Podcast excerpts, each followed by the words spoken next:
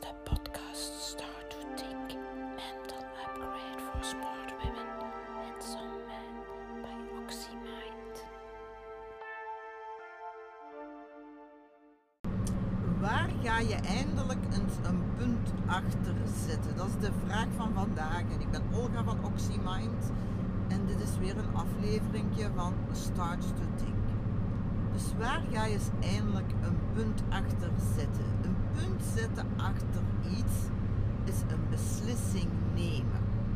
En wat blijkt voor ons is beslissingen nemen niet altijd zo makkelijk. En wat gebeurt er? Wij komen in het land van besluiteloosheid. En dat is geen goed land om in te zitten, want van besluiteloosheid worden we zeer onrustig en dat, dat neemt zeer veel van onze energie. En we zijn ons vaak niet bewust dat wij ons daarin gaan blijven wentelen. Want wat gaan we doen? We gaan, dat is een angst uiteraard. Hè? Uh, geen beslissing durven nemen.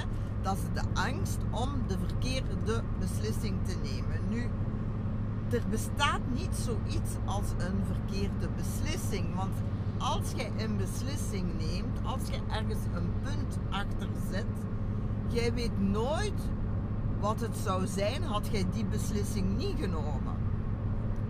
Dus het is altijd het een of het ander. Je weet maar wat, je, wat er gebeurt, wat er gaat gebeuren, hoe je gaat voelen.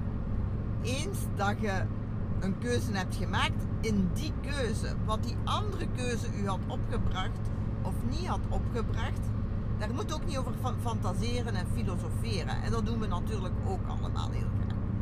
Dus eerst en vooral besef goed in het land van besluiteloosheid, zoals ik dat noem, is het niet goed zitten. Dat is zeer ongemakkelijk.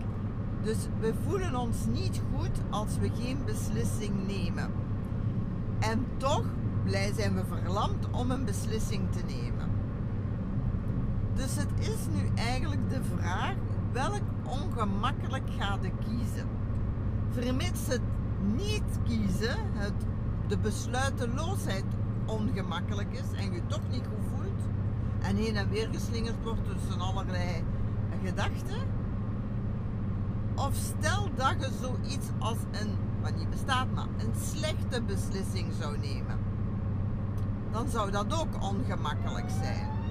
Nu wat is het grote verschil tussen de twee? Stel dat je besluiteloos blijft, je blijft ter plekke trappelen en er gebeurt niks. Stel dat je zo gezegd een verkeerde beslissing zou nemen, dan gaat het tenminste weten dat, je, dat niet de goede beslissing was. Was die andere beslissing die je wou nemen de juiste? Niet noodzakelijk. Maar je weet wel dat wat je gekozen had, dat je daar ook niet happy bent.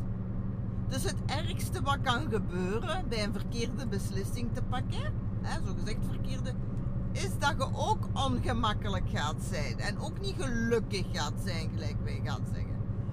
Dus het ergste wat, wat u kan overkomen, is dat je niet gelukkig gaat zijn. Hè? Dat je het idee gaat hebben, ik heb een verkeerde beslissing gepakt gepakt. Maar dat gevoel heb je ook als je besluiteloos bent.